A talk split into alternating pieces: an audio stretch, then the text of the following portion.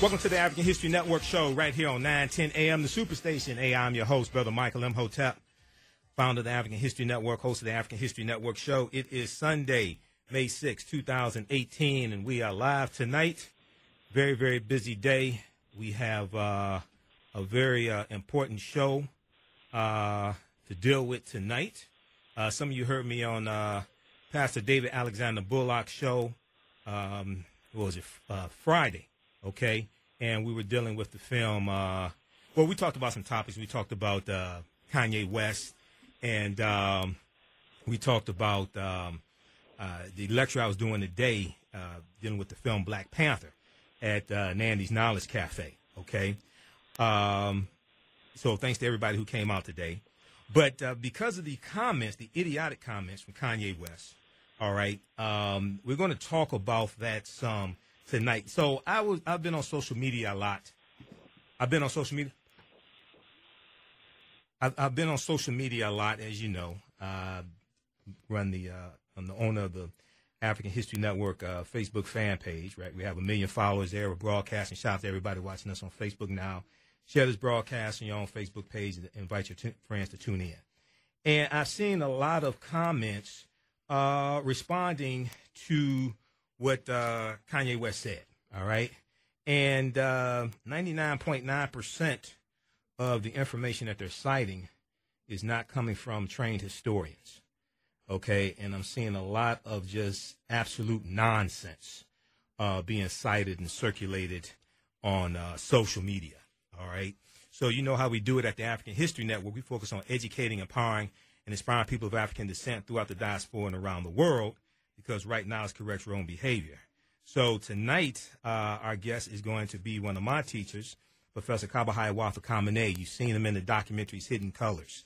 You've seen them in the Black Friday documentaries. We're in the Black Friday uh, Black Friday documentaries together from director Rick Mathis. He's in Hidden Colors from director uh, Tariq Nasheed. He's in eighteen oh four, The Hidden History of Haiti, from director Tariq Nasheed. Uh, he's also in the Out of Darkness documentary from director uh, Amadeus Christ, okay? And uh, Professor Kaba Kamene is one of my teachers, and I contacted him yesterday. I said, look, brother, I said, it's a whole bunch of nonsense, just absolute disrespectful nonsense being circulated on social media, and I'm looking at a lot of comments from our people, and they have a very, very poor understanding of history, just like uh, Kanye West has a very poor understanding of history. And uh, I said I want to have you on uh, so we can break this down, deal with the real history, deal with the real history, okay? Um, so uh, before we go to uh, Brother Kaba, let me just open up with this, all right?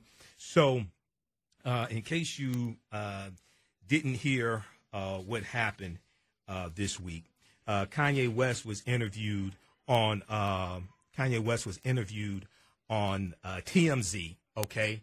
He was interviewed on T M Z, and um, he was taught uh, he was uh, interviewed, and he made some comments about slavery, all right? So there have been a number of articles, uh, there have been a number of articles dealing with this, okay? And the, the Atlanta Black Star dot com has an article um, dealing with this topic. Kanye West slammed for slavery comments. Uh, uh, again, for cl Kanye West slammed for slavery comments, slammed again for clarification, okay? So in the course of this uh, interview, he's doing, he, uh, a lot of this stuff is just, what he's talking about doesn't make Uh, any sense whatsoever. He says, you hear about slavery for four hundred years.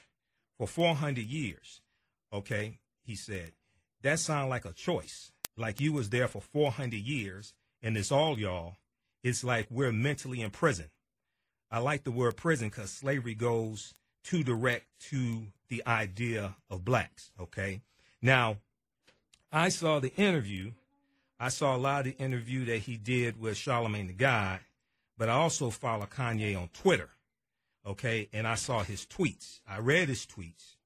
I commented on three of them, still waiting on Yeezy to respond to me, and I read his tweets that he deleted as well because he had some other stuff, man, that was just didn't make, didn't make sense.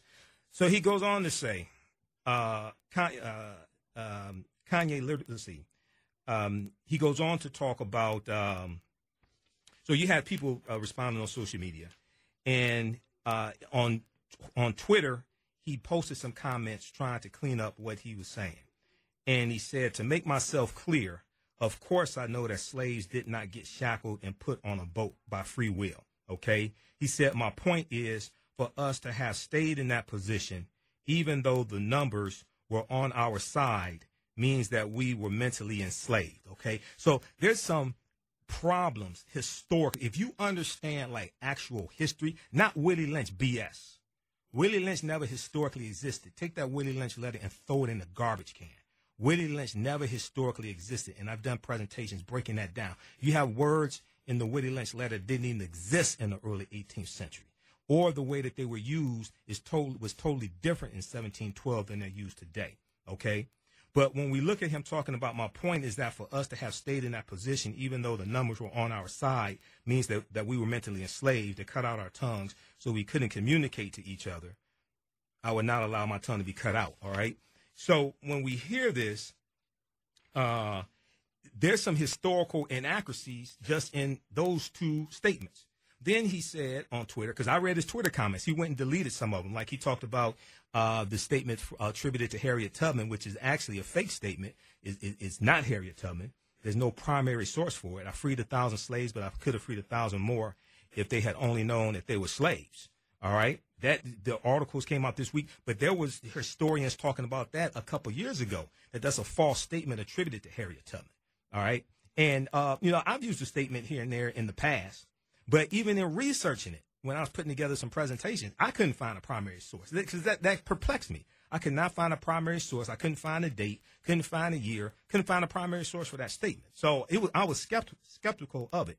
He also said in another tweet that he deleted, Uh, quote, Kanye versus the media is modern day Willie Lynch theory. Kanye versus the media is modern day Willie Lynch theory. Okay. He said they hung the most powerful in order to force uh, fear into the others. They can no longer stop our voice. The Nat Turner movie never made it anywhere because it showed slaves revolting. I understand why my god brother Puff, referring to P. Diddy Puff Daddy, calls his network Revolt. Okay. He said the reason why I brought up the four hundred years point is because we can't be mentally imprisoned for another four hundred years. He said we need free thought now. Even the statement was an example of free thought. It was just an idea. Okay. Now, I said on social media, number one, uh, free thought doesn't mean ignorant of history. Free thought does not mean ignorant of history. He said slaves didn't remain enslaved. Uh, oh, so you, you had some uh, comments. People disagree, things like this, right? So um, I wanted to bring uh, one of my teachers, Professor Kaba Hiawatha Kamene, on, who is a trans historian, so we can deal with this nonsense. So, so tonight we're going to talk about Kanye West, mental slavery, the Stockholm Syndrome, and how Africans fought against the slave trade. All right, so let's bring him on, Professor Kaba Hiawatha Kamene. Hotep, my brother, how you doing tonight? Hotep to my brother M. Hotep. I am doing excellent, brother, and I extend my regards to the family of the African History Network, and I appreciate them tuning in for this uh, very important discussion, my brother. All right, absolutely. It's an extremely important discussion. The reason why is because what you do for yourself, what you do to yourself, and what you allow other people to do to you and get away with is based upon what you think about yourself. What you think about yourself is based upon what you have been taught about yourself. What you have been taught about yourself is based upon everything you've read, heard, and seen about yourself, okay? So, you know, I'm on social media a number of hours a day. I do work on social media, run the African History Network Facebook fan page, and doing research six, seven, eight hours a day, uh, sometimes more. And, uh, brother, you know, you, knew, you and I had conversations yesterday as well as today.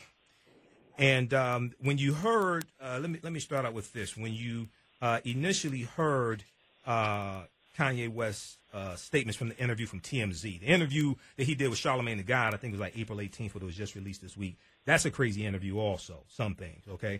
But when you heard his initial statements, especially on slavery, what what uh, what did you think?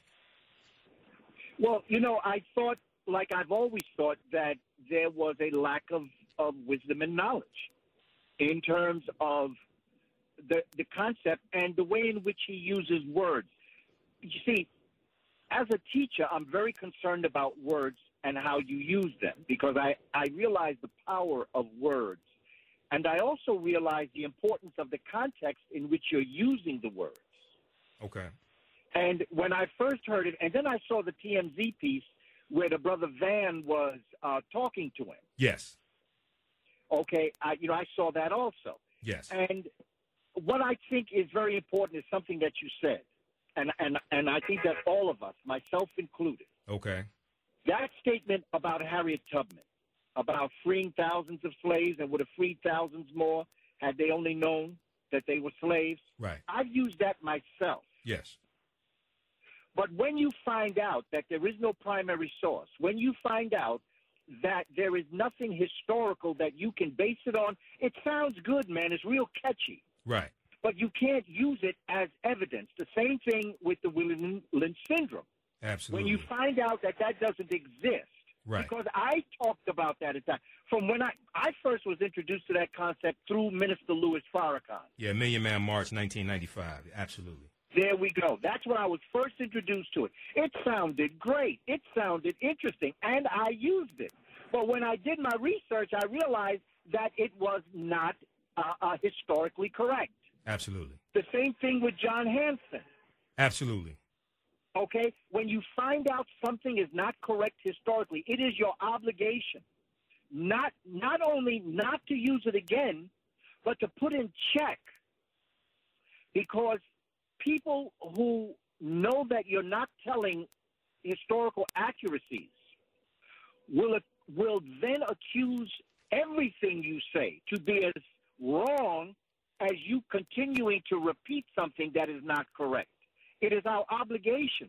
And just as I've used it and I've used other things, when I've done the research, I find out that it doesn't Uh, uh, uh, go along with historical accuracy, I stop using it, and I will recognize the fact that, okay, I respect the fact that you're using it. It sounds good, but guess what? John Hansen never existed, as you say he existed.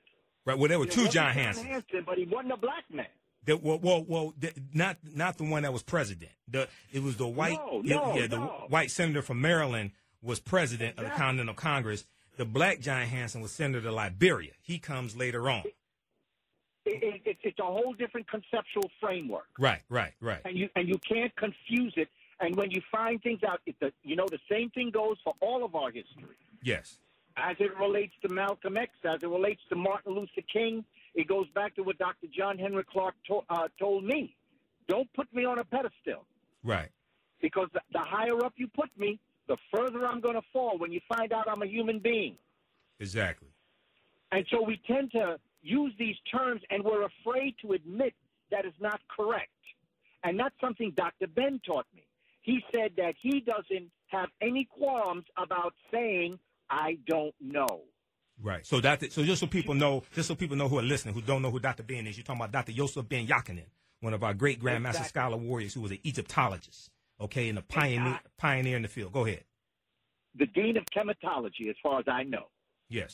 Powerful brother, but he, but what he did, he was talking about the fact that there's so much more that we have to learn. There's so much more out there that we have to get more accurate.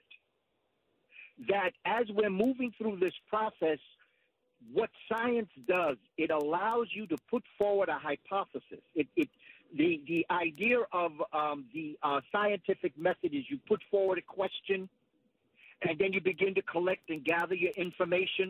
Mm-hmm. Out of that, you create a hypothesis, an idea. You you you you, you develop a concept, and then you uh, develop experiments that will either prove or disprove your hypothesis, and then you draw a conclusion. Right. And that's very healthy. It's healthy to do that.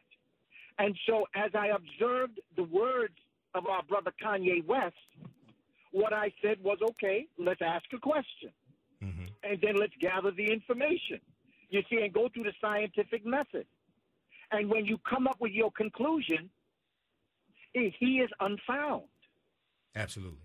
Now, I'm not going to attack him as an individual, right. but certainly I'm going to tell you that what he said ain't correct. Absolutely. Absolutely. And we have to be healthy enough to be able to express that and not get angry and not get emotional and then get into it, because personally I found it a wonderful opportunity to explore mm-hmm. what enslavement was. Absolutely. How it happened. Right. And how the, the conditions that we find ourselves in today. How can we still find ourselves in certain situations? Right, right. What does the word choice mean, and what are the what are the dilemmas and the, the various degrees of choice? Right.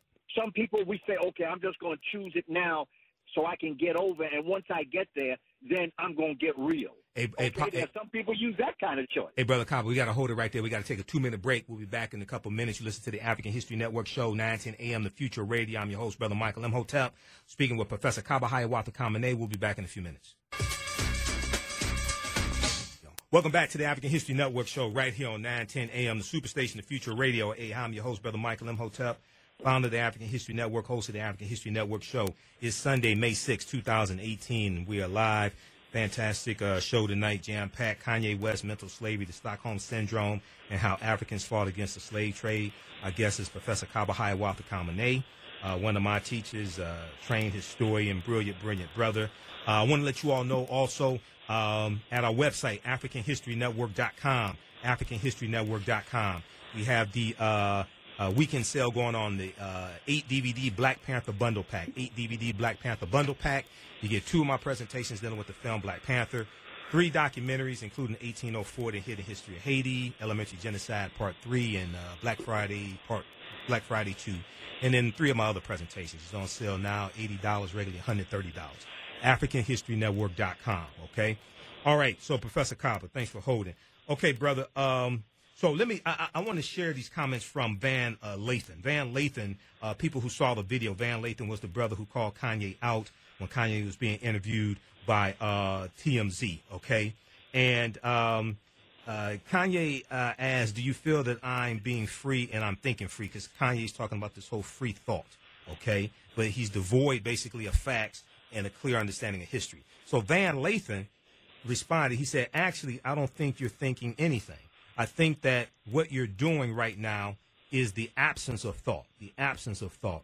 And the reason why I feel like that is because, Kanye, you're entitled to your opinion. You're entitled to believe whatever you want. But there is fact and real world, real life consequence behind everything that you just said.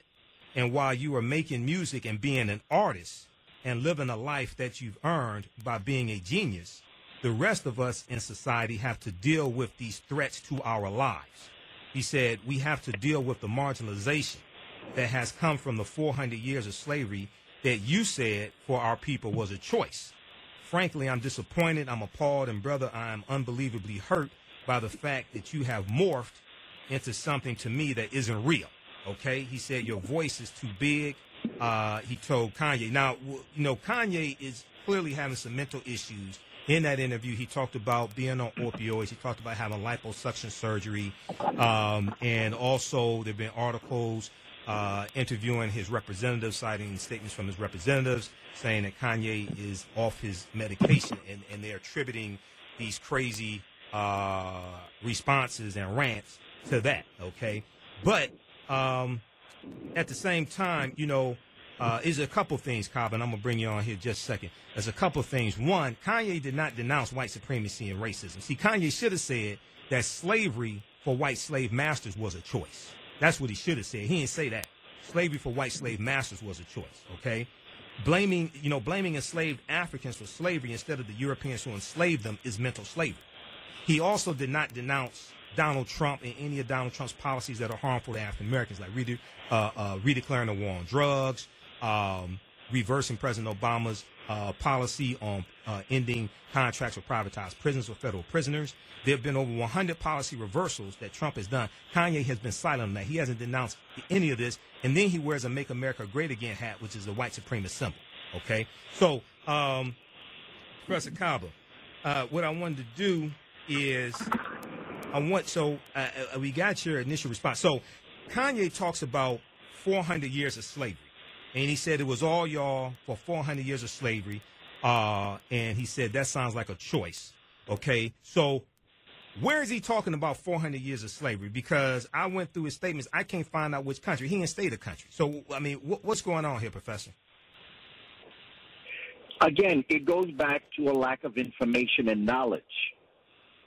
Because when you look at the entire scope of the experience, you, you've got to go back and understand. And you see, this is the other thing that I've done Facebook Lives. Yes. And I've developed concepts dealing with what we call episodic history and holistic history. Yes. And what um, Kanye did was episodic history. Yes. He, he took a, a window of time, and he took a picture. And what he expressed that picture to be was a reality that doesn't exist. It's actually an illusion. Correct. But what Van was saying, what I believe is that, and this goes for a lot of different folk who are given the microphone because of celebrity. Right. Their words, because of the nature of their celebrity, the people who hear them, the people who follow them, believe that because they're saying it, it's true. Right. And that's what I believe Van was saying about the, the uh, you know, having a big voice. Mm-hmm. That you have to be careful. You know, what, what people in his position should do is to either cite the historians that should be speaking on the issue with a big voice, right, so that they can lend their celebrity to the historians, such as Doctor Leonard Jeffries. Correct, one of my teachers, yes. Such as Doctor Wade Nobles. Yes. Oba Tashaka. Profe Professor James Small. Professor James, James Small. Small. Yes. Absolutely. Another one of my teachers, Doctor Yes. Rosalind Jeffries. We could go yes. through the list. Yes. They're there. Yes. But the, but the thing is, is that he chooses to use his voice as if he knows what he's talking about. And it becomes detrimental. Now, he is correct. He has a right to speak, mm-hmm. just as we have a right to speak. Cor correct. So that, you know, everyone's got a, a, a mouth, and everybody has a right to speak. But there is an obligation, as the proverb says, if you do not, or if you have not done the investigation, you really have no right to speak. Absolutely. Absolutely. So, so, and so that's, go ahead. Go that's ahead. basically what, what, what I see happening, because episodically, you just can't say four hundred years. Correct. You, you have to go back in history and look at it holistically. Correct. So you have to look at the fact that slavery did not exist in Africa. Correct. Absolutely. Contrary to popular belief, is a European. Yeah, go ahead. Repeat that. Say that again. The word slavery or slave comes from Slav. Yes. The, the great scholar J A Rogers points this out in his books. Yes. Uh, uh, Africa's Gift to America. Um, yes. uh, the world's great men of color. He points from Superman to man. He points out the fact that the first, the, the, the first to be enslaved in Europe were the Slavic nations. Right. People that we, we, we don't call them like this today, but Yugoslavia, mm-hmm. Czechoslovakia. Yes. That's where the word came from. Yes. And interesting, it means people of honor, which is a whole nother thing altogether. Mm-hmm. But so the idea of the enslavement of people did not exist as it existed through the European towards the African. There was servitude. A cultural servitude system. There was a system. social system of, so, uh, of servitude. That existed in Africa. Yes. Well, it, well, it exists now. It, it, it's called being a maid or a butler. Right, right. So but break down, break down the cultural servitude system and how it different, it differed from the chattel slavery. When you look at when you look at um, Europe, what you're looking at is an extremely disorganized system. Yes. Of nation states. Every you can go back to the Greeks. You can go back to the Romans. They never. They, their greatest attempt was to centralize their government, which they were so uh, incapable of doing. Every time they did it, their government fell. Such as the Greeks, mm-hmm. or the fall of the Roman Empire.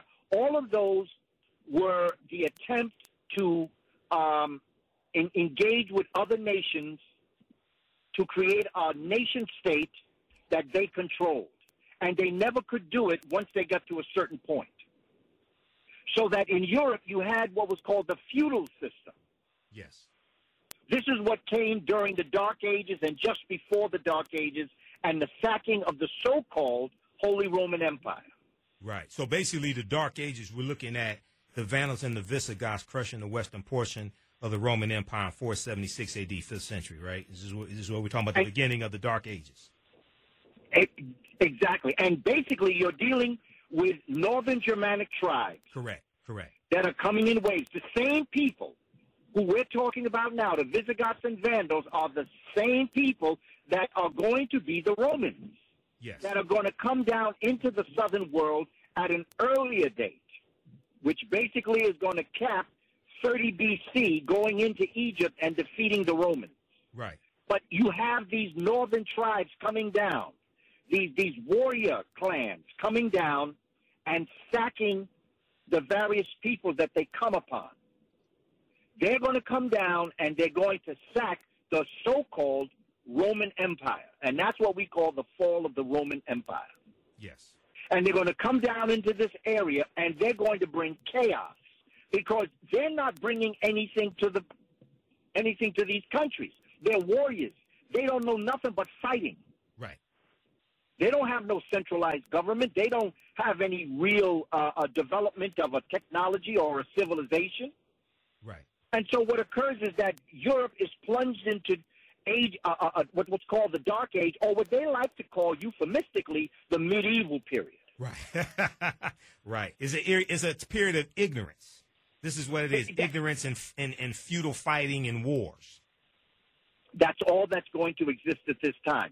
Right. Now, there's going to come a time in the late six hundreds going into the seven hundreds that they're going to become a threat to North Africa. Yes. And Africans are going to look across from Morocco into um, Spain, and they're going to see these Visigoths and Vandals are getting a little bit too comfortable. Mm-hmm. And they are going to go across in seven ten. These Africans are going to go across in seven ten, and they are going to uh, return back in seven eleven. So that was the reconnaissance mission, seven ten A D, the That's reconnaissance exactly. mission. Yes. Tariq. Tariq. Who was one of the officers in the General Tariq's army. Yeah, right. And in seven ten, he's going to go over, he's going to do reconnaissance, he's going to come back across, and he's going to tell his General Tariq, this is how we can do it. Mm-hmm. July of seven eleven, this African with African troops, are, and there are some what we call uh, uh, Arabs. I'm afraid of the word Arab because Arab don't exist. I call them Afras. But yeah, it's a culture. For, yeah. For, for, for word's sake, there'll be three to four hundred of them, but there are thousands of the Africans. Mm-hmm. What happens is that when they tell this story, they turn the numbers around to make you think that the Arabs were in the thousands and the Africans were in the hundreds. Right. But historically speaking, the Africans were the ones that were not only in the majority, but they were the ones with the civilization and the culture. Correct. And they're going to come across, and they're going to conquer the Visigoths and the Vandals. They, they're going to kill off Rodrigo, who is the general that's running the Visigoths and Vandals, and you have all these other stories that people tell. But basically what's going to happen is that Africans are going to bring into Europe an organized servitude. Yes. Europeans are going to superimpose an organized servitude over disorganized feudalism, and they are going to create a legal system. By the time they come to America, these individuals are going to create a legal system that has never existed before. There's a book by Kenneth Stamp, yes. S T A M P P, called That Peculiar Institution. Right. There are also books by Higginbotham, Philip Higginbotham, that talks about this legal system that is created for the first time in Africa and even in Islam. If you were in servitude, you were always a human being. Mm-hmm. Children born to you were born free, and they were considered human beings. If you could, you could buy your way out, you could serve your way out, you could work your way out of being in servitude, and you could rise to become a leader in that particular society or culture or nation, wherever it was. But you were a human being. Amongst Europeans, as we call it, shadow slavery, If your pigmentation was a certain uh, hue, if your hair texture, your, your width of your nose was a certain size, you were considered with the cattle, with the cows. You were counted like you were an animal. You were not considered a human being. I return back to my original statement. Africans did not have this form of enslavement. Correct. And it's important that when we hear Africans had slaves, we understand the difference of what we're talking about. This is what we're talking about when it relates to primary sources and history. And we also must stop teaching that slaves were brought from Africa. Correct. Human beings were brought from Africa. And they, through the process of enslavement, were put in that condition. The other thing that needs to be talked about is the fact that many of the Africans that were brought to this part of the world were children mm-hmm. that were breeded in the Caribbean. There is a book on slave breeding. Just get the book. You'll read about it. You'll see they bred the Africans to give birth to children who were born in the institution. They never knew any better. Right. Many of them, and then when they outlawed the enslavement of African people, mm-hmm. the slave breeding began to, uh, uh, the enslaved breeding began to uh, multiply because they could not bring uh, Africans from Africa anymore, so they, they had to breed them within the, the American hemisphere. So what, you, what you're referring to, just so people understand, you're referring to March second, eighteen oh seven, when the U S Congress, because of a twenty-year clause in the U S Constitution, outlaws the transatlantic slave trade, which means the importation of Africans. They outlawed yeah. that. It, it went into effect January first, eighteen oh eight. But, but as you know and I know, the Europeans continued, the, the, uh, here in the U S, they continue to violate that law and continue to bring them in. So we see Zora Neale Hurston's book, uh, her last book, uh, which was um, a lost manuscript, is coming out this Tuesday. I think it is May eighth. And she interviews Cudjo Lewis. And Cudjo Lewis was Uh, an enslaved African who was on, who came to the U S in eighteen sixty, the year before the Civil War starts, eighteen sixty, on that last slave ship called the Clotilda. So there's, there's overwhelming evidence that Europeans continue to bring in enslaved Africans, violate their own laws, and but also in eighteen oh eight, the, the slave breeding business is going to explode, though, as well. Yeah. Okay? Go yes. Ahead. Go ahead. Absolutely. And, and these are the things that are very important for us to understand as it relates to ideas of choice. Yes. And the psychology of oppression and the epigenetics of the enslavement of African people. So right. that when we make these types of statements, that we are well aware of what it is that we're speaking about historically. Yes. But there are people out here who are doing a lot of talking and very little thinking. Absolutely. Absolutely. And uh, uh, two quick things. Number one, check out history dot com, history dot com, official website of the History Channel. They have a good article there, March second, eighteen oh seven, Congress abolishes the African slave trade. March second, eighteen oh seven, Congress abolishes the African slave trade. That gives you some background information on that. On that. Then also check out uh, an article by historian Eric Foner for uh, New York Times, December thirtieth, two thousand seven. December thirtieth, two thousand seven. Forgotten Step Toward Freedom. Forgotten Step Toward Freedom.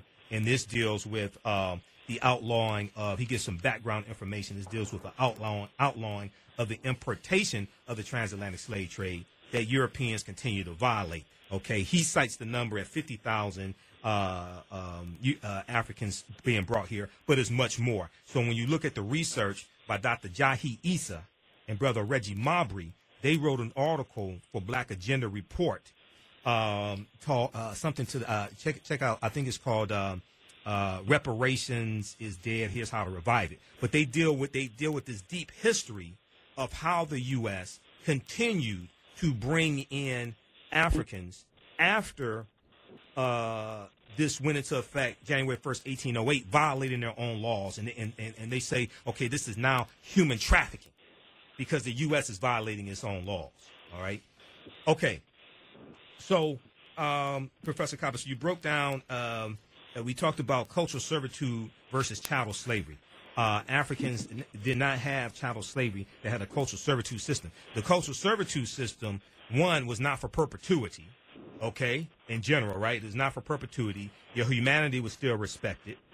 Okay, and so why do why do people keep repeating this myth that uh, slavery existed in Africa then? Well, they either do it intentionally or they do it unintentionally. Mm-hmm. It's all according it's all according to their purpose and what they're attempting to develop and what they're trying to argue. Right. The same way they talk about Africans sold other Africans into enslavement. Yeah, we're coming to that next. Absolutely. Okay, so that, that's another discussion that we need to have to understand the historical reality of what actually happened. Right. And, again, it goes back to people's intentions. Sometimes it's, it's, it's unintentional. They don't know the reality. That's why I said in the beginning, those things that I may have said, I'm speaking personally now, yes. Those things that I may have said, that I came to realize were not historically accurate, I made it my business never to say it again. Correct. And if I was in the presence of it being said, that I brought some clarity to the point. Absolutely. There's a lot that we have to learn. There's a lot more research that we have to get into. Like, for instance, I was watching a program where, and, and I don't know the name of the book, and I, and I don't know the author, but I'd like to just tell you something I found out just a couple of months ago, okay, about when, in, when enslavement ended. Mm-hmm. Many Africans uh, went to, and these were like reservations, mm-hmm, that were located almost in a, a, a semicircular motion around the South, where it was run by uh, uh, Northerners, uh, uh, abolitionists, uh, people who brought these individuals in churches, brought Africans in, and began to um, educate them, yes, to their way of being educated. Um, they fed them according to the way they wanted to be fed. They wanted them to be fed, so that you have Africans, after being what we call freed, are then going to go into another type of mental challenge, mm-hmm, being in these reservations because they had no place to go. There was no place for Africans to go unless they remained in the South. This is a whole segment of our history that we have not really explored, that I found very interesting from the sister who was explaining what happened to Africans post eighteen sixty-five. Mm. Because we don't talk about that. Well, that's another you... part of the history we, we really don't talk about. Do you remember her name? No, I don't. What I remember is that there is a series Uh, on the History Channel. I believe it's History. I could be wrong on that, too. Okay. But it's called The Civil War. If you oh. Google The Civil War, okay, that's the series that comes on. And this was one of the programs on this particular series. Okay. They talked about the, the newly freed Africans and what happened to them. And there's a book that was written. Right. And, and if, if you Google it, you know, Google The Civil War and then Google the specific basic area of what I'm talking about, newly freed Africans after the Civil War. Okay. And it's a conversation between a European man and an African sister being moderated um, um, in, in, in, in, in this discussion.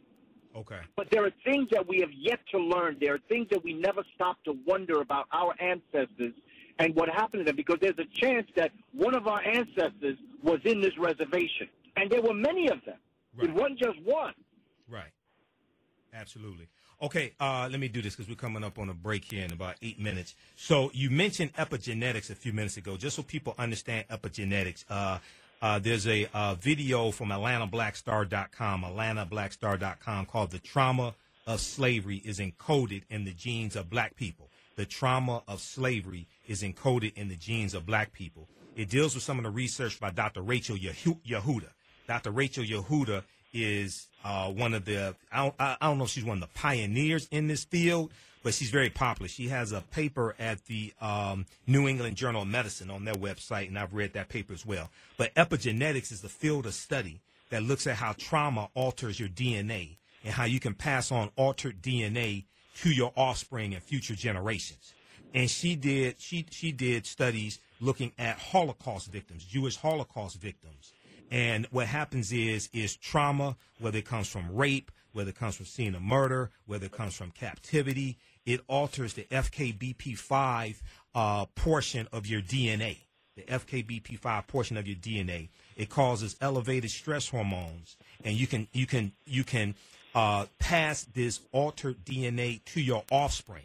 Okay, so she's written papers about it. There's a whole field of study. E P I, I think it's E P I G E N E T I C S. It's called epigenetics. So uh, at Atlanta Black Star dot com, in the interview they have, uh, in, in the video they have dealing with this, they also had Doctor Joy DeGruy in there. They say, well, look, if it has this type of impact on Holocaust victims and it alters th their D N A, then what has happened to African Americans because of the because of the transatlantic slave trade? Okay.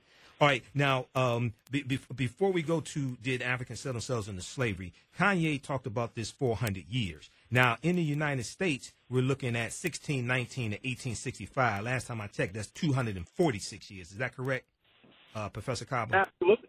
Okay. Uh, you know, absolutely. And there were different phases. Yes.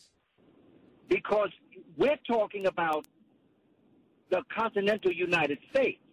Yes. But we have to go back to fifteen oh five to fifteen twenty, mm-hmm. when Spaniards are bringing Africans into the Caribbean. Correct, yes. And then there are Africans that are coming into the continental United States, basically down south, Florida, you know, going across um, uh, the southwest, yes. ending up in California. Yes. Yes. And that African blood is still there. Right. That African blood is in people that we today call Mexicanos. Mm-hmm. It's there in terms of indigenous people. That African blood is still there. Yes. So that we're looking at different degrees of the African presence. We're not even talking about David M. Hotep's book. We're not talking about the Paleo-Americans. We're talking about a specific time period. Right. That we're dealing with Africans coming to this part of the world. And there were Africans that came free. Correct. Like Juan Garrido in fifteen thirteen with the uh, Spanish conquistador Juan Ponce de Leon in Florida. Absolutely. And also the twin brothers that was on one of the boats that came with Cristóbal Colón. They were called the Pinzon brothers. Right. Well, well, we well, we understand Columbus comes to this hemisphere, but the closest he comes to the contiguous United States is Cuba, which is ninety miles away. So he never comes to this land that we call the United States of America. He comes to Cuba. He's in the Western Hemisphere. He's in the Americas. But he never comes yes. to this land we call the United States of America. Go ahead. No, he, he he's never there. He's in the Caribbean. Right, right, right. And he never really steps off the boat. Mm-hmm. So that's another piece. And again, for that information, you go to his diary or you go to a book called The Life of Columbus by John Boyd Thatcher.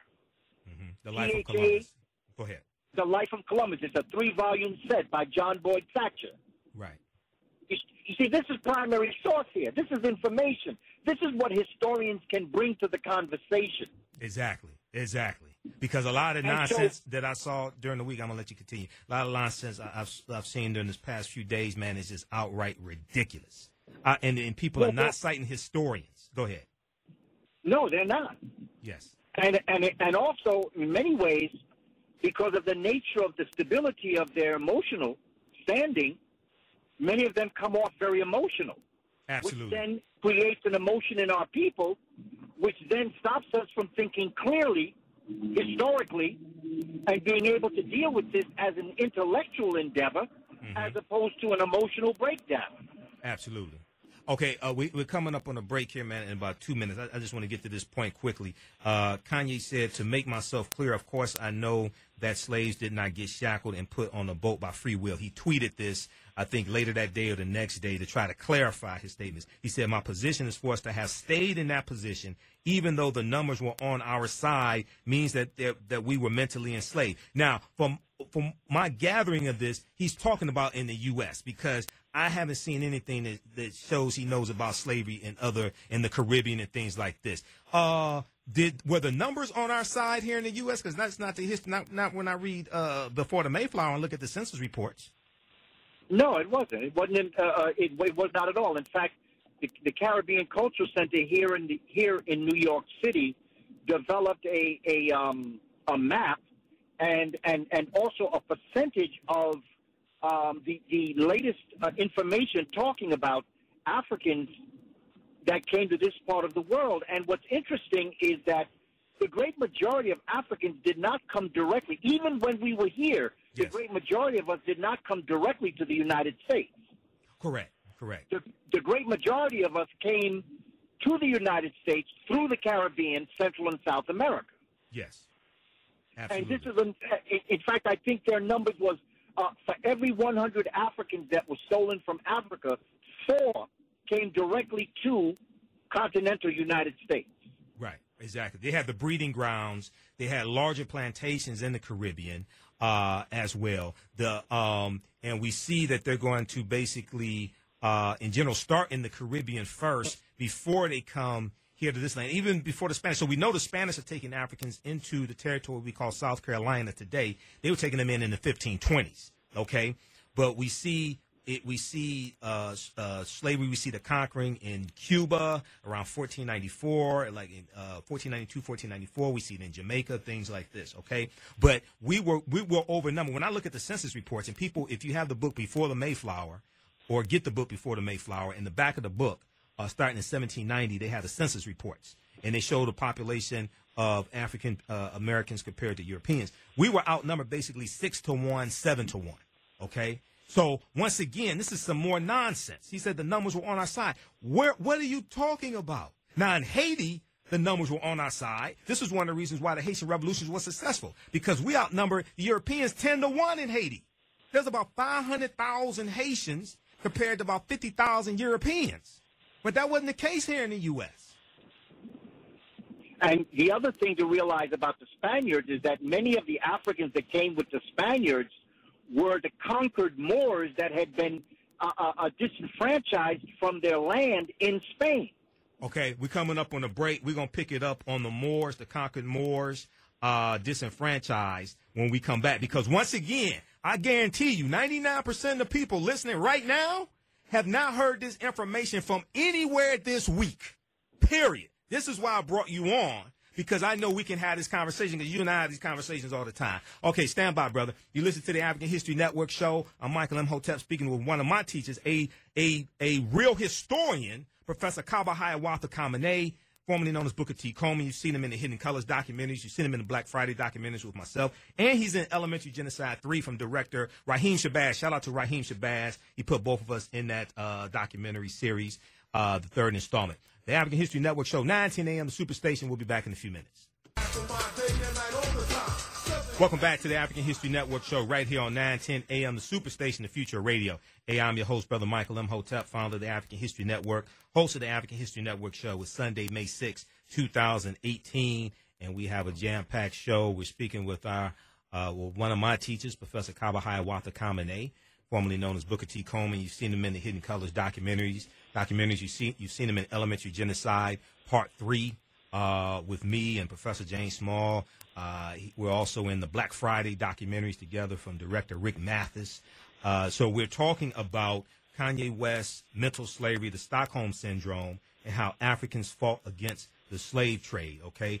Uh, before we bring them back on, I just want to announce quickly, um, if you like this type of information, also you can donate to the African History Network. It helps us to stay on the air, keep doing the research, uh, keep broadcasting, et cetera. Um, you can you can visit our website, African History Network dot com, African History Network dot com. We also have a PayPal link, uh, paypal.me forward slash the AHN show, paypal.me me forward slash the AHN show. You can donate there as well. And we have, um, uh, I teach online courses, online classes. They're all on demand. We have a bundle pack right now, which includes Ancient Kemet, the Moors, and the Ma'afa, Understanding the Transatlantic Slave Trade, What They Didn't Teach You in School. Understanding the Transatlantic Slave Trade, What They Didn't Teach You in School. We have a bundle pack on sale right now, sixty dollars, regularly one hundred thirty dollars. They're uh, all on demand. You can watch them from around the world, smartphone, tablet, or your computer, okay? And it's a it's a fourteen-hour, seven-session online course. That's about twenty hours of bonus content. Okay, so Professor Kaba, um, before uh, we uh, went to break, you talked about uh, Moors being displaced and uh, coming, uh, I think, uh, being kicked out of Spain. Talk about that, because that's a that's a part of history that that a lot of people don't know about. Go ahead and talk about that, please. Africans were in Europe, basically Spain. They had gone through other parts of Europe, Italy, uh, they were in France, but they basically found their home in Spain, particularly the, the southern area of Spain. Al-Andalus. Um, yeah, and, and yeah, they called it Al-Andalus. Yes. Or, and the, the people call uh, uh, Andalusians. Yes. And when you look at this history from seven ten to about fourteen ninety-two, January, mm-hmm. of fourteen ninety-two, you have uh, Africans that basically bring culture and civilization, and they are uh, the, the the parents of what we call the Renaissance, the rebirth of Europe. Mm-hmm. Renaissance. Yep. Renaissance. Renaissance. Yep. Renaissance. Or Renaissance. Yes. And in fourteen ninety-two, the combined kingdoms of Castile and Aragon under Ferdinand and Isabella, mm-hmm. then go into Granada, and in January they're able to overtake Boabdil, who was um, the um, the leader in uh, the last stronghold of Africans. Yes, Africans are still in Spain, but they are little by little losing power mm-hmm. to these uh, Visigothic and van and vandalistic people that are called um, that that live in the kingdoms of Castile and Aragon. They unite these two kingdoms, Aragon and Castile, with the purpose of driving Africans out of uh, power. Yes. From that point of fourteen ninety-two on, and the movement of Africans uh, to the American hemisphere. Spaniards are removing Africans, and by the way, they're also doing this to the Jews. The Sephardim. Know, the Sef is, yeah, the Sephardim, the Sephardic Jews. Exactly. Yes. The, they, they're also removing them mm-hmm. from their land. Yes. Uh, they start that in August. And what, what's happening when you, you talk about the conquistadores and the others, what's happening is that this is the military arm of Spain that is moving Africans off their land in Spain, moving them out of their homes in Spain, and they are relocating them to the American hemisphere, somewhat what the British did to the Irish. Yeah, oh, absolutely. Late, mm-hmm. Go ahead. Later on. Yes. But they, they are taking the land and the wealth. This is what all of the uh, Inquisition was about. Mm-hmm. This is the Inquisition, the right. removing of Africans. Nobody's talking about what the Inquisition really was. Mm-hmm. They talk about it, but they don't talk about the reality that this was the removal of Africans off their land because they were the landholders, they were the landowners, they were the teachers in Spain. So, so, so the Spanish Inquisition. What period of time are we talking about the Spanish Inquisition?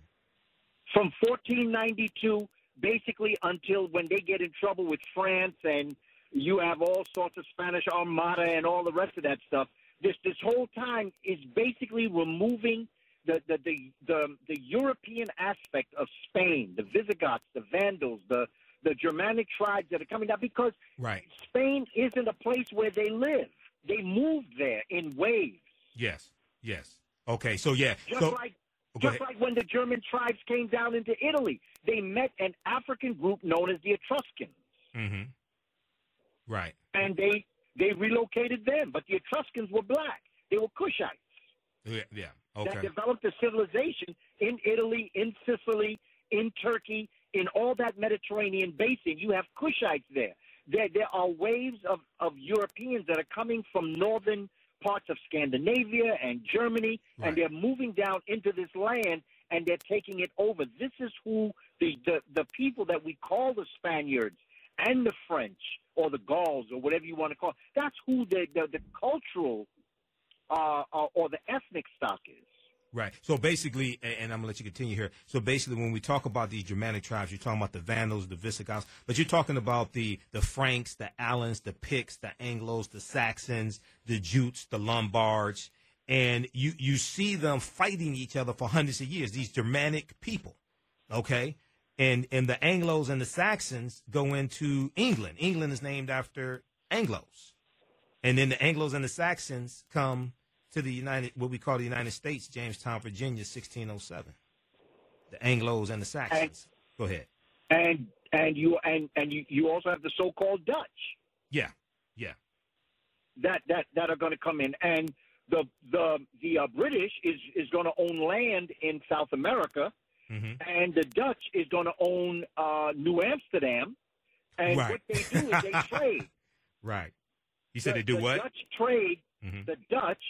And the British trade. Yeah. The British give the Dutch what we today call Suriname. Mm-hmm. And the British, the Dutch, give the British New Amsterdam, yes. which is what we now call New York. Exactly, exactly. And we know that the the Dutch are taking enslaved, taking Africans into uh, the colony called New Amsterdam in the sixteen twenties, and they're going to forced them to build a wall at the northern portion of the colony to keep out Native Americans trying to attack them. And this is where Wall Street gets its name from, because then that Dutch colony in New Amsterdam becomes Wall Street, and the first commodity traded on Wall Street were enslaved Africans. And when you look at, you know, just the words that we use alone, mm-hmm. okay, when you use the, the word stocks and bonds. Go ahead, brother. Go ahead. Okay, first of all, what do we call animals? We call them livestock. Yes. So the word stocks and bonds comes from stocks in bondage. Yes. These are the words that have been broken down to become stocks and bonds on Wall Street. Yes. The first stocks and bonds sold on Wall Street were black people. Absolutely, absolutely. And while the Dutch were here, while the Dutch, while, while the Dutch... Uh, West India came to this part of the world, the Dutch East India Company was going to what we call South Africa. So the Dutch East India Company, the Dutch West Indian Company, the Royal African Company, the Brandenburg Company, we have Europeans organizing themselves into slave trading companies that were financed by Europeans with wealth and power to then finance these voyages to Africa to to, to to to to capture to capture African people and enslave them. Okay, they're organizing themselves into slave trading companies. All right, uh, and, go ahead. The, go ahead. And the right to do that. Oh yes. The government gave them what we call charters. Yes. That's why I'm telling us be careful of charter schools. Mm-hmm. Exactly. It's so, based on the same thing. Yeah, they had charters, and then also we know the Spanish had the Asiento. Uh, there was one in fifteen seventeen, fifteen eighteen that gave other nations uh, the permission to trade enslaved Africans in Spanish territory, the Asiento, okay, A S I E N T O. Then you have things like the Treaty of Tordesillas around fourteen ninety-three, fourteen ninety-four. The Treaty of Tordesillas were the Pope divides the non-Christian world between Spain and Portugal, and sends Spain and sends Spain and Portugal out to conquer the non-Christian world, because Spain and Portugal were fighting each other, killing each other over these new lands they were conquering. Okay. And yes. to add to that concept is that the Treaty of Tordesillas, the papal bull, yeah, was was redrawn mm-hmm. for a second time.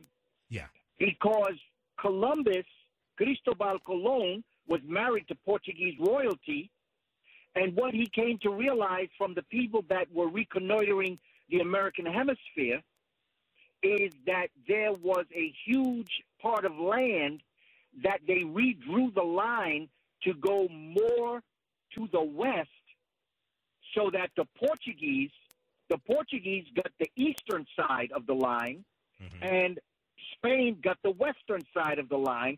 And if you look at South America, the biggest chunk of land, actual land, because there's a lot of mountains up in South America. Right. The largest chunk of land and the richest part of the land is what we today call Brazil.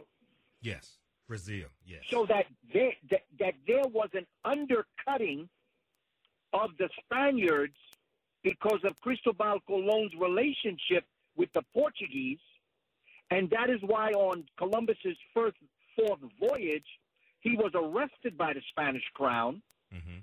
put in the uh, bottom of a boat, brought back to Spain, and Spain tried him for treason, that was his... found him guilty, and yeah. put him in prison. That was his fourth voyage, right? His fourth voyage. That was the fourth voyage. Right. That was in fifteen oh four. His, his, that was his last voyage, yeah, fifteen oh four. He they dies in fifteen oh six. Him.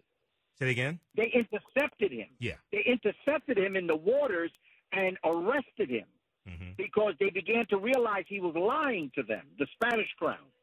Yeah. Lying to they them about what? Lying, lie, lie, he was about, lying to them about what?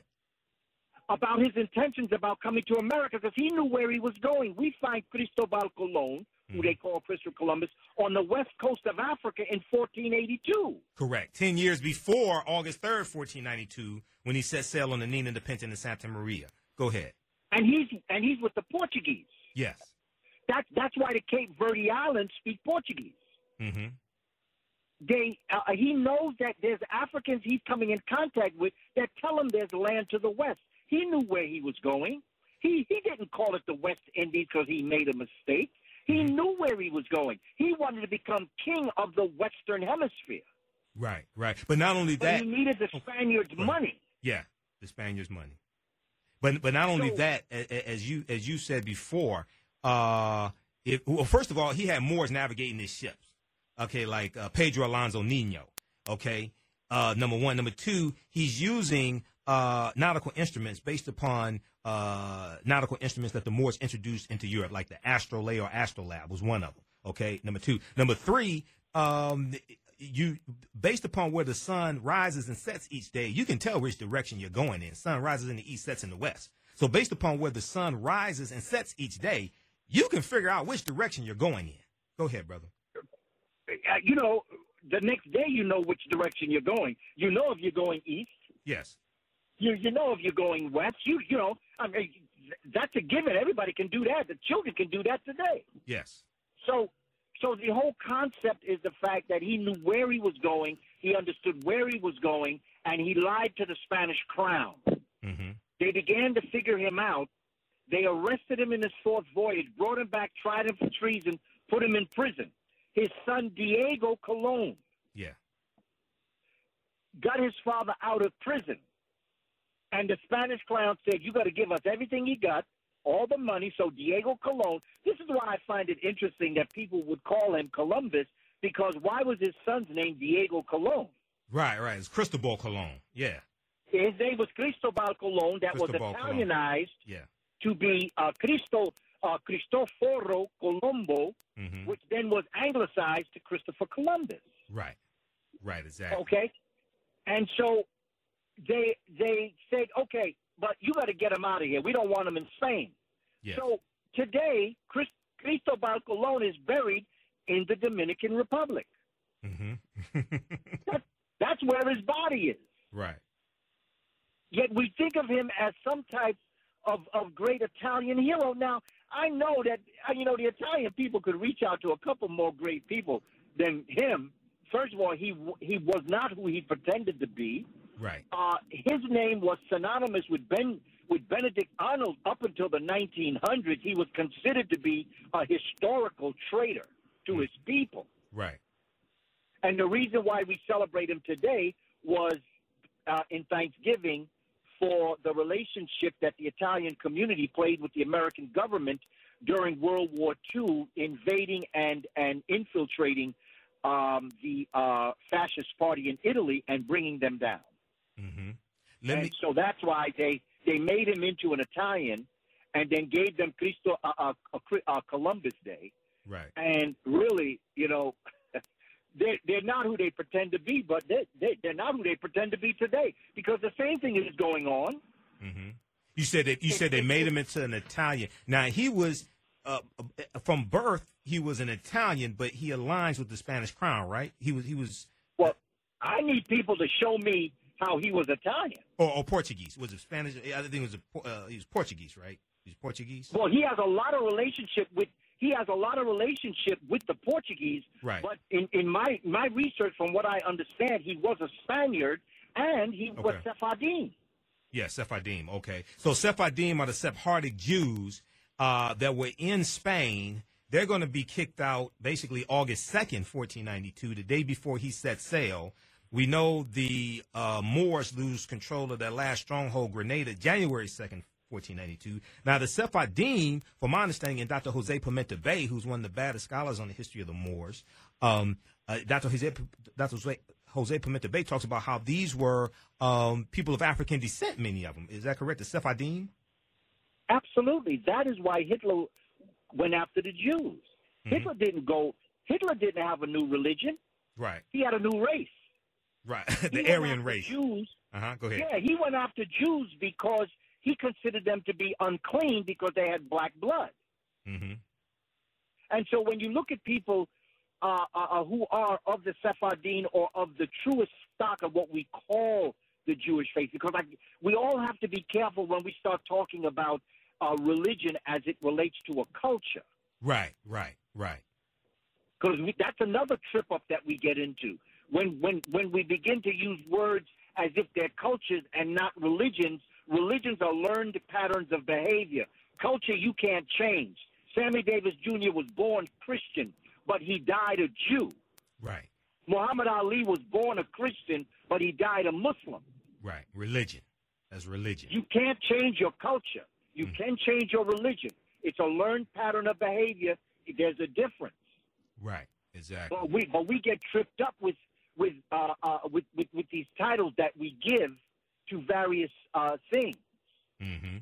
Okay, we're coming up on a break here in a minute, twenty seconds. How are you on time? I know you're on the road traveling, so people, if you if you hear uh, uh, something in the background, like brother's on the road traveling, but he agreed to come on. I talked to him yesterday. I said, look, man, we got to deal with this. How are you on time, brother? Brother, I'm good for about another ten minutes, ten thirty. Okay, that's cool. All right, um, we're coming up on a break. Uh, you you were talking, uh, when we come back, uh, we got to finish. You, you're talking about the Moors being displaced, okay? Uh, they're kicked out of Spain, uh, fourteen ninety-two. They lose control. And then the uh, some of them are being enslaved, uh, correct? And some are leaving on their own, right? Yes, and, and some of them migrate. Like, for instance, there's a family that that leaves um, that that that leaves Spain and first goes to um, Amsterdam mm-hmm. in Holland, mm-hmm. and then they move to Bonn, Germany. Yes, and then they move to Vienna, Austria. Yes, and that that was uh, Thoven Bey, or who we call Beethoven and, and his family. Thoven Bey, Beethoven, because Beethoven was of African descent, and there's a book called Beethoven's Hair. And yes, that's right. In the book, it talks about uh, Beethoven, this curly hair. He was dark-skinned, had a broad jawbone, had thick lips, uh, and um, his um, the his the house he lived in was called the Black Spaniard's House. The Black Spaniard's Schwarze, House. Go ahead. Schwarze Spaniard House. Yeah, yeah, exactly. So, so Beethoven, one of the greatest classical musicians in history, this was a man of African descent. Okay. And uh, remember, mm-hmm. Beethoven was great, but he became greater after death. After he lost because, his, after after he became deaf, not after he died, but you're talking about after he no, lost his no, hearing, I, right? Yeah, after, no, after he lost his hearing, he, he did some phenomenal work. Okay. But what's important is that Beethoven, as a musician, Mm-hmm. was was very bitter with the way he was treated. When Beethoven used to go to do recitals in people's homes, he used to have to he used to have to eat in the kitchen with the maid and the butler. Okay, because he was of African descent. He was, yeah. Well, he was not respected. Right, right, exactly. Okay, we're coming up on the break here. When we come back, brother, we have uh, Professor Kaba for about ten more minutes. When we come back, we have to deal with how did Africans in Africa fight against the transatlantic slave trade? How did Africans in Africa fight against the transatlantic slave trade? I'm Michael M. Hotep, the African History Network show, nine ten a m The Superstation. We're speaking with Professor Kaba Hiawatha Kamene, one of my teachers. We'll be back in a few minutes. Welcome back to the African History Network show right here on nine ten a m Superstation, the future radio. Hey, visit our website, uh, African History Network dot com, African History Network dot com. All of my D V D lectures are there. We have a eight D V D Black Panther bundle pack. Weekend sales, regularly one hundred thirty dollars, on sale eighty dollars. Includes two of uh, my lectures and uh, includes uh, some documentaries uh, as well. Uh, two of the documentaries uh, Professor Kaba Kamene and myself are in. And uh, you get some of my other presentations as well, all right? Uh, uh, Brother Kaba, let people know what your website is. How can people order your D V Ds? How can people download your stuff? Give people your website. Then we got to jump into how did Africans fight against the transatlantic slave trade. Go ahead. Absolutely. You can go to my website, uh, and you can download um, uh, my free e-course on my next book that I'm writing titled Spirituality Before Religions. You can go to uh, w w w dot kaba kamene dot com. K A B A K A M E N E dot com, and uh, you can download uh, my e-course, K A B A K A M E N E, free e-course and study guides. And, and also, I'm, I'm in uh, the process. When you go there, you can also download um, a documentary. You can pre-order a documentary mm-hmm. that I'm working on uh, as it relates to uh, Malcolm X. Oh, good, good. Uh, you know, you know, as you know, brother, we did some uh, filming in Detroit the last time I was there. Yes. Yes. And I brought my son with me, and uh, we we taped um, the uh, his um, the the church where he did two of his famous speeches. Uh-huh. And uh, we also uh, filmed outside of the mosque where uh, he was in Detroit. Right. Right. And uh, we're on our way to Boston to uh, do some taping there, but you can pre-order. Uh, it's called The X Factor, Chickens Come Home. And what it does is it, it looks at Malcolm's last year of life. Okay. And it explores who he was becoming. Right. Uh, that last year of life, somewhere between his expulsion from the Nation of Islam in late sixty-three mm-hmm. uh, to uh, his assassination in uh, sixty-five. Right. And it looks at his transformation, who he was meeting, what he was doing, the Organization of African American Unity and the Muslim Mosque Incorporated. It looks at his strategy as to where he was going in service to us as his people. And it's a powerful time for us to look at because so much has been done on Malcolm.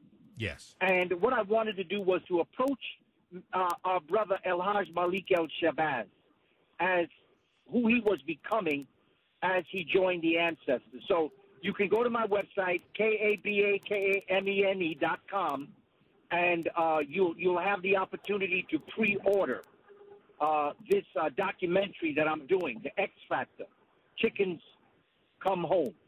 Okay. And so um, uh, the, the other thing is that, you know, we're developing this concept called the Kemetic Wisdom School. Yes. Where we, where we have a lot of great scholars that are teaching classes. On that, Doctor James Small, Doctor Leonard Jeffries. Um, uh, we, we have a brother that's developing the Kemetic calendar, Brother Patah out of Boston. Uh, we, we have Savvy Sasha, who is doing her economics. Uh, we have counselors that are doing counseling for our people, uh, Sister Nzinga, Brother Onaje, uh, a number of great scholars. Um, and, and I'm doing something on education, uh, not, not just the historical, but Uh, education as it relates to um, the, the role that the brain plays. So I encourage you to go to my website uh, and uh, put your email in, and over five days my free e-course will come to you and my study guide and the opportunity to uh, pre-order. Yes. Uh, the X Factor, Chickens Have Come Home. Okay, let me let me Thank get you for that opportunity. No problem, brother. Uh, Kaba Kamene dot com. Let me let me just jump into this last uh, topic. How did Africans in Africa fight against fight against the transatlantic slave trade? Because we hear that they didn't fight back and all that, and you have this idiotic nonsense floating around on social media like and Facebook. Uh, some people saying, "Oh, they should have committed suicide." Some just stupid ass nonsense, brother. So, so tell us what what, what happened on the continent. Well, you know what's interesting is that uh, there should be books written just on what Africans did on the African continent before they even got to the Elmina Castle. Mm-hmm. Uh, there were things that our ancestors did fighting back in the community itself. Yes. This is another part of the story. Africans fought every way of the trip. They never said, "Come get me." They fought every step of the way. But the invention of the gun was a weapon that to this day will haunt the human family. Mm-hmm. And no matter how you look at it, you can have the most dynamic spear. You can have phenomenal bows and arrows. You can have poison darts. But when you revolutionize the gun, that's a whole nother weapon in and of itself. Right. And the other thing about committing suicide mm-hmm. is the, the love that Africans have for life. Yes. And how they hold it to be and cherish it, mm-hmm. to be a gift given by the Creator. Right. And so the idea of committing suicide is not always an option. Right. Some may have taken it, mm-hmm. but not all Africans chose to take it. And you know something, brother? I'm glad they didn't.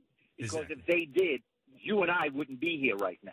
Well, well, not only that, many of them were hoping to be able to go back to Africa one day. That's the other thing. Because when, when they're captured, they don't know exactly what's going to happen. I mean, see, we have the luxury of being able to look at history and see how exactly. things ended up. Well, when you're being captured, you don't know exactly what's going to happen, and you're hoping to one day be able to go back to Africa, go back to your That's homeland. Right. Yeah. That's right. Okay. Uh, We're still doing it today. Absolutely. Um, I, I encourage people to uh, read an article by Doctor Malefe Keti Asante uh, at his website, asante dot net, A S A N T E, asante dot net. Henry Louis Gates is wrong about African involvement in the slave trade. Henry Louis Gates is wrong about African involvement in the slave trade because it deals with how Gates oftentimes, now Gates writes some good articles. You and I talked about this, I think, yesterday. Ray, Gates writes some good articles, but Gates tries to blame Africans equally for the transatlantic slave trade, okay, because he's an apologist for Europeans. And Doctor Malefe Keti Asante, who's one of our top African Senate scholars, and he heads up the uh, African American Studies Department at Temple University, Uh, he has this uh, scholarly uh, scholarly article breaking this down. Okay, um, I know you got to run, brother. Uh, we got to bring you back on, also, man, to to, to dig deeper um, into this topic uh, as well. But uh, anything, well, you know, I, go ahead. Go ahead. Well, yeah, I, you know, I would just like to say something about the idea of Africans selling their own people. First of all, go ahead. Uh, the the the greed of the European. Mm-hmm. See, Africans did not realize what they were selling their people mm-hmm. for. Mm-hmm. And many of them were selling prisoners. Yeah. Many of them were uh, uh, was giving away prisoners of war. They were uh, giving away people who were not necessarily uh, accepted within what they considered to be the appropriate society. I'm not giving no excuses. Mm-hmm. But what I but what's important to understand is that Europeans, being the greedy people that they are, began to not only take the ones they were selling, but they started taking people of the community itself and some of the leaders, too. Yeah, absolutely. absolutely. And so pretty soon, after within sixty years, seventy-five years, I'm not sure what the date is, Africans no longer were complicit in the selling of Africans. Mm-hmm. And so what people do, once again, is they use episodic history. Yes. That episode where we were doing it, as if it was the way we always did it. Absolutely, yeah. And, and that is not that is not correct. Africans did sell in the beginning, mm-hmm. but they but they did not realize what they were selling their people to. Because remember, they didn't have that type of of of, of treatment towards other human beings. They didn't know that. They didn't realize. Even right. to the date, there are many Africans that may have sold people to the European and still never throughout their lifetime ever realized the hell that they sold those people in. Because they didn't have a chattel slavery. See, they, they, no, had a, they, they, they had a cultural servitude system. They did not have slavery. They did not have chattel slavery. This is why you have to understand history. You have to understand the difference. That's it. Yes. That's it. And when you understand that, then you're not making excuses, but mm-hmm. you understand reasons, and then you can come to some form of an intelligent conclusion about how to deal with situations that we're dealing with. Because we still got some Africans that are selling Africans into so-called today's form of enslavement right now. Absolutely. Absolutely. Who are willing to turn their back on their own people, mm-hmm. and, and, and, and be willing to do what is necessary for their betterment, but for the destruction of the people themselves. There are still people, I'm not going to say many, but I am going to say they do exist. We see them, we know them. Right. And this was one of the things that I talked about as it relates to when you know who you are, when you understand your history, when we teach our children the glorious part of who they are as a people. They right. can make the types of decisions in their life that can raise themselves, their families, their community, and the world at large. And this is what we have to do for our people. We have to give them these types of stories and the work that you're doing, my brother Imhotep. I congratulate you for your continued, because we go back years, brother. Yes, You've we been do. doing this for a long time. Yeah, I've been doing radio eight years, man, and we first connected back in two thousand ten. I, actually, I saw you on YouTube, and I reached out to you.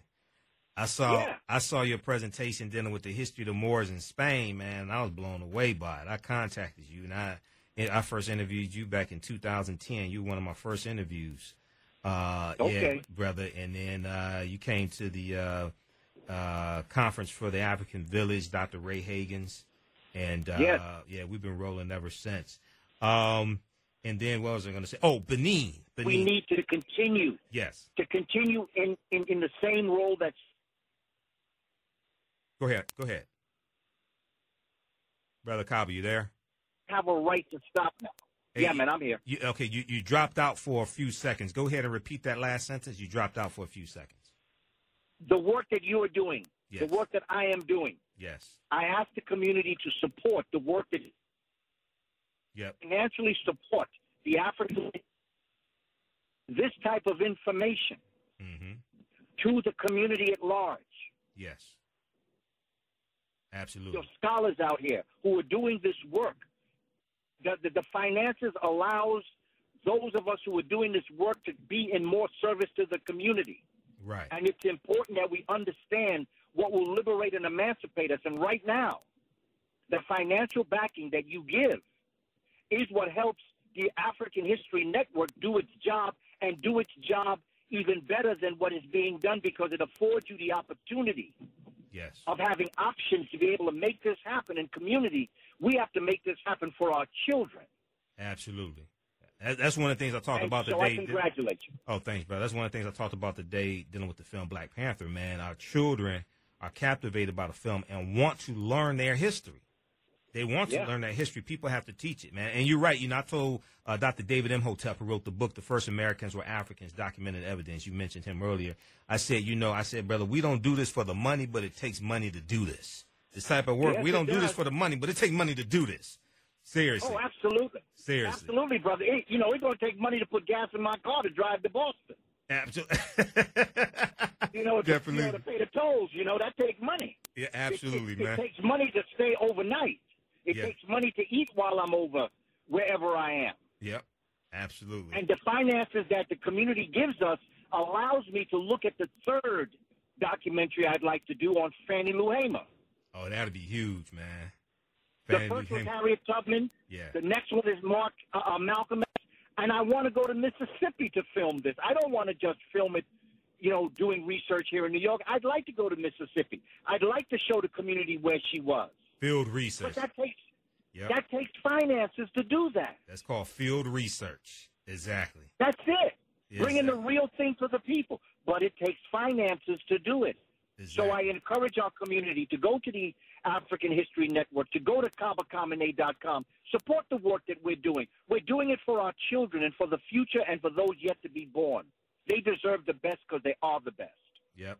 You're definitely right about that, man. African History Network dot com, African History Network dot com.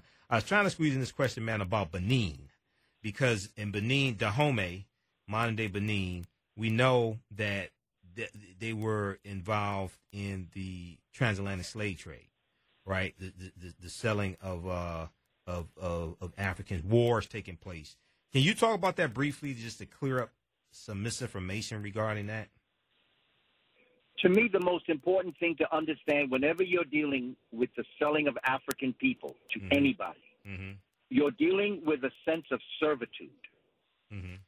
You're, you're, you're, you're dealing with a sense that the people that are being sold, the people who are selling them view them as human beings, view their children as being free, and always having the opportunity for them to be able to buy their way out or work their way out of the conditions that they find themselves in. Yeah, it wasn't for perpetuity.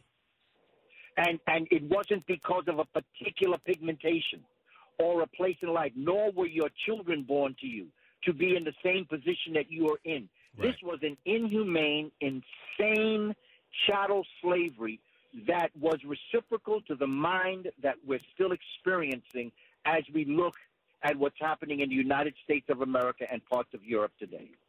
Okay. And so, and so I charge our people for whatever crimes they may have committed as it relates to selling peoples of African descent or other people to other people. That is not correct. That is, uh, that is wrong, and that can never be accepted as correct. Right. But we also have to understand the conditions under which it was and not compare them to other things when we're trying to uh, make excuses for the way in which we've conducted ourselves. Right, right. Okay, but it did happen. Yeah. It did happen. Right. And we and we have to embrace that and accept that. And we have to learn from that and promise ourselves that we would never do that to our people again. So I do, or to any other people. Mm-hmm. Nobody. Right. And the other thing is important to understand that Africans did not see themselves all as one people. See, we're yeah. under the impression that they saw themselves all as one people, and the Yoruba and the Igbo and the Hausa and the Jakuyu and the East Africa and the Wolof and Senegal, they all saw themselves as one people. No, they did not. Just like all Europeans didn't see themselves all as one people. Europeans were fighting and killing each other for hundreds of years. Okay, and, and those Germanic people, those Germanic groups we talked about, the Anglos, the Saxons, the Franks, because France is named after the Franks. These Germanic groups who've been killing each other for hundreds of years then developed nations, France, Spain, Italy, Germany, that then continue to kill each other for hundreds of years. And lead to World War One and World War Two. They're still doing it today. They're still doing it today. Europeans didn't see themselves all as one people. Africans didn't see themselves all as one people. We see, we talk about Pan-Africanism, but Pan-Africanism didn't start in Africa. Pan-Africanism starts in the United States and the Caribbean in about the eighteenth century. It didn't start in Africa. Yeah. Yeah. Okay, brother, look, I know you got to run. I know you're traveling, man. Give the best to your family. Are you right? Are you, you with your uh, son, Heru? Oh, I, I just dropped them off. Oh, okay. I just dropped the family off. Okay. Okay, brother. Well, we, but, oh, but go ahead. All go ahead. Is well, man, thank you for this opportunity to be with the family. And uh, I look forward to the future and returning to Moortown real soon. Okay, brother. We look we look forward to uh, having you soon uh, as well. Okay. Take care, brother. We'll, we'll bring no you back problem. on soon in the next week or so, okay, to finish up, because we got some other stuff to get into, man. There's so much. Okay, brother. Hotel. No doubt, brother, man. I look forward to it. Regards to the family that's listening to the program, I look forward to the future. It ain't over till we win. Absolutely. It's not over till we win. Absolutely. All right, brother. Hotep. Have a good evening. Okay, so that's Professor Kaba Hiawatha Kamene. Let's go to Saeed. Saeed, thanks for holding, man. Sorry, we had limited time with Professor Kaba. I did not get a chance to get to everything. I did not get a chance to. You need not have to explain. I want to thank you, brother, for oh, yeah. bringing all of that to the table in such a beautiful platter. You dig? Hotep. Allah salam alaikum, brother. To you. Okay, thank you, brother. Wa alaikum salam. Yes, sir. Go ahead. I just want to ask the question about how many does it take to make a nation, mm-hmm. and um, how much, okay, as far as making that nation out of the people that has, I guess, uh, redone their birth certificate and recognized where they come from, mm-hmm. how many, I mean, how, uh, actuality, I'm saying that the U N is holding money for us right now. Okay. For us. To if we nationalize ourselves and where we come from or know our origin, mm-hmm. to be able to be a nation to come to the U N and get our reparations. So okay. I was asking, how many does it take? I always said two hundred fifty thousand, five hundred thousand, or better. Okay, you understand. And then I want to ask a question of this: um, far as the articles of the Constitution and the uh, the amendments of the Constitution. Mm-hmm.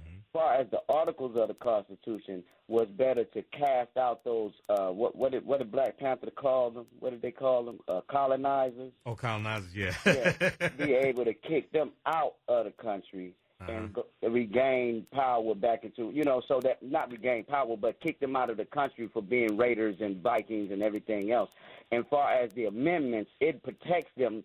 That's why they don't get kicked out of the country as is by the Native American and the pipelines that they're running through their lands, for which, remember, Chuck D always said that that uh, uh, Washington, D C was stolen, right? Mm-hmm. And those monuments actually don't supposed to be there, you know, and they're supposed to have like a ten-mile radius of uh, army tanks and uh, barracks and an armory. Right. But everything else has been taken all the way from the Luganis all the way down to um, – Uh, uh, uh, um, um, down there, uh, oh, the boot, the boot, uh, uh, New Orleans. Okay.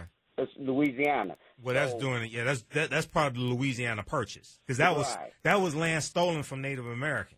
Right. Yeah, you know. But, but but as them Native Americans, those are us also, right? Yeah, exactly, exactly. Because yeah, yeah, the, the the people who we call Native Americans were the offspring of an intermixing of Africans and Asians. But then you have other like pure African nations, pure pure, pure groups of African people that got reclassified as Native Americans as well. That had, had, were already here also.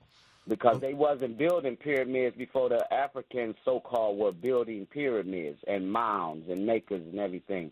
So I was just yeah. asking the question of getting our reparations. We as a people must nationalize our understanding from where our origins come from, along with, this is a question, mm-hmm. along with um, being a, a nation of two hundred to two hundred fifty thousand to five hundred thousand or better, and as far as the, the articles of the Constitution is the articles that will go against most of these white treasonous people that, that take take land and put stuff in indigenous areas for where they need not to be. They can't put those things. So okay. that's that's the question I'm asking. Um, uh, it, I, I'm, I'm, we, not sure, I'm not sure. I'm not sure how many. I'm not sure how many it it, it takes to become a nation. Uh, I know. Um, I, I, I'm not sure. I'm not sure how many it takes to become a nation. Okay, okay, because look, the Nation of Islam, right, that's a nation, right? Okay. So I'm saying, how come they haven't taken the option to go get reparations?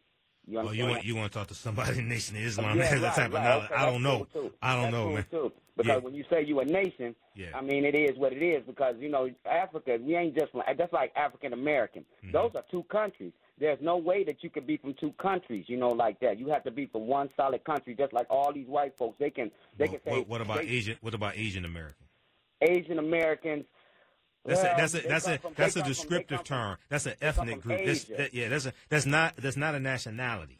Right. A, a, a African American is a descriptive term, and if you understand the origin of the term, Africa coming from the Afri, uh-huh. and read page fourteen or fifteen of. Uh, um, um, great African people in history uh, yeah. from Doctor John Henry Clark. It okay. comes from the Afri. The Afri were a group of black uh, African people in Algeria and Tunisia. Uh-huh. The Afri and and the area that uh, Rome is conquering. Uh, this is who's who's who's there. So um, when you study Publius Cornelius Scipio, his last name was not Africanus. He takes the surname Africanus after he conquers. Um, Carthage, and and Carthage. This is during the Punic Wars. Uh, the Carthaginians, right? Uh, this is uh, this is where uh, Tunisia is. Carthage, Tunisia used to be Carthage. Okay. okay, and you have the Afri, who are a group of black African people in Algeria and Tunisia. Okay, okay? Uh, so read, read pages fourteen and fifteen of um, I think it's Great African People in World History, because I had a book with me from uh, Doctor Doctor John here, African People in World History, pages fourteen to fifteen, okay. uh, and he and he deals with that. Okay, uh, okay. But, uh, but when you study Publius Cornelius Scipio, who defeats Hannibal Barca at the Battle, Battle of Zama in two oh two B C, his family's last name was not Africanus; it was Scipio, and Africanus mm. means belonging to Africa in Latin. Mm. Okay, if you read Cassell's Latin English Dictionary, uh, two thousand two edition, page eleven. In the entry for Afir, A F E R, Afir, it gives Afir. you the definition of Africanus. Africanus means belonging to Africa. Okay. Yeah, I gotta get these other calls, man, because we're right, running out thanks. of time. Thanks for calling. Hey, John, thanks for uh, thanks for calling back, John. Uh, okay, thanks for, thank, go ahead. Thank you, man. Thank you for educating the people, man. Knowledge is power, and you took out a lot of good information tonight. Uh, I, I just wanted to ask the, the, the great philosopher there about Egypt. I mean, not Egypt, but uh, uh, uh, uh, Israel. I mean, uh, the Jews in the uh, in, in Africa, because they were used to be real good uh, uh, soldiers together. When when Romans in, in, invaded invaded uh, Israel and all that, and then, then Africa was was was, was pretty powerful themselves, and so they they hooked up with the Jews, and uh, they was uh, good good uh, uh, Christian fighters. They I mean, good good fighters. I don't know whether Christian or what, but they they they they, they, they okay. really really was a, a, a good you know, people that that. that They sided with the Jews to a certain extent. I just want to ask him, could you speak on that? But that, maybe next time you can speak on it and so forth. So. Okay, uh, we probably I, have to get that in the show. We'll run out. We run out of time here. Yeah, you, yeah you, okay, you, okay. you weren't talk. You're not talking about the Jews who were kicked out of Spain, the Sephardim. You're talking about the ones in Africa. You're talking about yeah, like yeah, the, right. the like the Beta. Say that again. Yeah, yeah, like that. Like, like, like, not not the, the European Jew, but. The, The, the Jews that was in Africa and uh, also like the Beta and, and, Israel in uh, Ethiopia.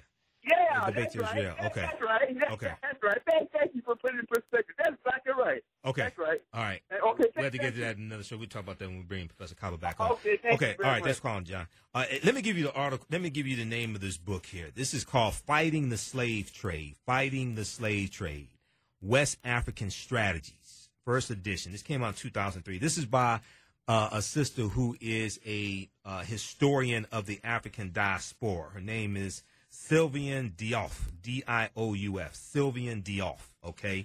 And uh, I, I came across her book on Amazon. Here's a synopsis of it. Check with Nandy's Knowledge Cafe, seventy-one Oakman Avenue, Highland Park, Michigan. See if Nandy can get this book for you.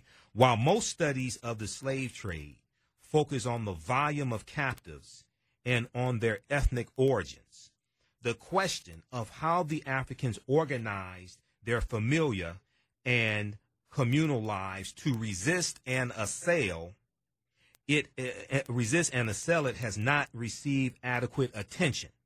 But our picture of the slave trade is incomplete without an examination of the ways in which men and women responded to the threat and reality of enslavement and deportation. Fighting the Slave Trade is the first book to explore in a systematic manner, in a systematic manner, the strategies Africans use to protect and defend themselves and their, and their communities from the onslaught of the Atlantic slave trade and how they assaulted it. It challenges widely held myths of African passivity and general complicity, complicity. in the trade, and shows that resistance to enslavement and to involvement in the slave trade was much more pervasive than has been acknowledged by the orthodox interpretation of historical literature. Okay? It shows that resistance to enslavement and to involvement in the slave trade was much more pervasive than has been acknowledged by the orthodox interpretation of historical literature. Focused on West Africa, focused on West Africa. The essays collected here examine in detail the defensive, protective, and offensive strategies of individuals, families, communities, and states.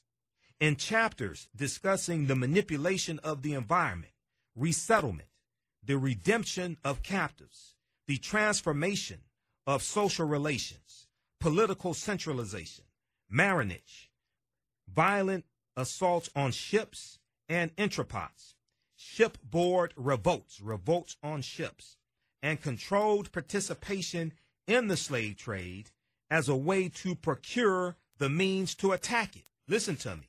Controlled participation in the slave trade as a way to, as a way to procure the means to attack the slave trade. Fighting the Slave Trade presents a much more complete picture of the West African slave trade than has previously been available. Okay, this is by a sister. I, I was at her website today. She is a historian of the African diaspora. Her name is Sylvian Diouf, D I O U F. Check that out, okay? Uh, also, we know there were two hundred fifty to three hundred thirteen uh, uh, slave rebellions that took place in the U S from sixteen nineteen to eighteen sixty-five. Uh, history dot com, check out the article, Slave Rebellions, Slave Rebellions. Uh, P B S dot org, P B S dot org, check out Did, Afri- Did African American Slaves Rebel? Did African American Slaves Rebel? By Doctor Henry Louis Gates Junior Uh, visit our website, African History Network dot com, African History Network dot com. I've done broadcasts this past week. We put them on YouTube. I did two dealing with Kanye. I, I did I did one dealing with why the quote from Harriet Tubman is a fake. And then I did uh, one with Kanye's initial statements and dealing and, and dealing with how slaves rebelled, how enslaved Africans rebelled against slavery. To, to think that we just accepted it is disrespectful to our ancestors and shows that you have not studied the history. Okay, so check that out. I got to get out of here. I have to make way for um, uh, Pastor Mo. Hey, uh, visit our website, African History Network dot com. We have the eight D V D bundle pack, the Black Panther bundle pack. Uh, that sale's going on. You can sign up for the online courses I teach. They're on demand. You can also donate to the African History Network. Click on the yellow PayPal button at our website, African History Network dot com. Or, or the link um, uh, paypal dot me, the A H N show. Remember, at the African History Network show, we focus on educating, empowering, and inspiring people throughout the diaspora and around the world, because right now it's correct wrong behavior. It's not over till we win. Wakanda forever. We'll talk to you next week. Peace.